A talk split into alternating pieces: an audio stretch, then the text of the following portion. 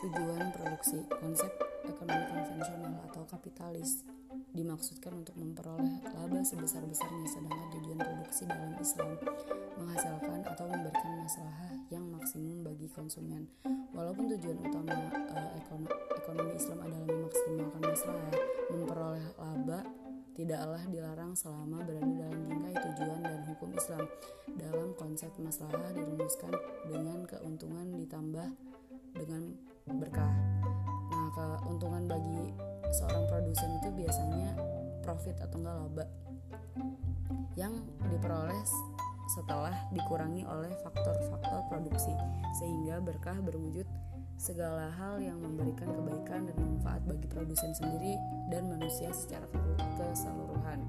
Nah, keberkahan ini e, dapat dicapai jika produsen menerapkan prinsip dan nilai Islam dalam kegiatan produksinya.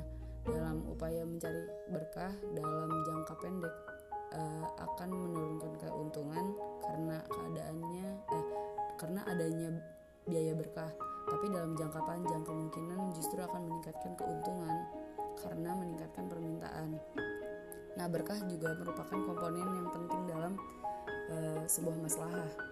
Oleh karena itu, bagaimanapun dan seperti apa pun pengklasifikasian e, berkah harus dimaksudkan eh harus dimasukkan dalam input produksi sebab berkah mempunyai andil e, nyata atau gak atau membagikan dalam bentuk output.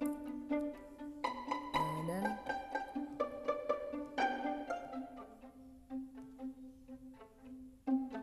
berkah yang dimaksud yang dimasukkan dalam input produksi meliputi bahan baku yang dipergunakan untuk produksi harus memiliki kebaikan atau manfaat di masa sekarang maupun di masa yang akan datang. Nah, penggunaan bahan-bahan baku juga yang ilegal yang ilegal tanpa izin baik itu dari hasil illegal logging maupun penggunaan bahan baku yang tanpa batas penggunaannya dalam jangka waktu pendek mungkin akan memiliki manfaat yang baik tetapi dalam jangka waktu panjang akan menimbulkan masalah seperti contoh penggunaan bahan baku dari illegal logging dalam jangka waktu panjang akan menimbulkan berbagai bencana dan akan memberikan nilai mudorot pada pengurus atau generasi selanjutnya.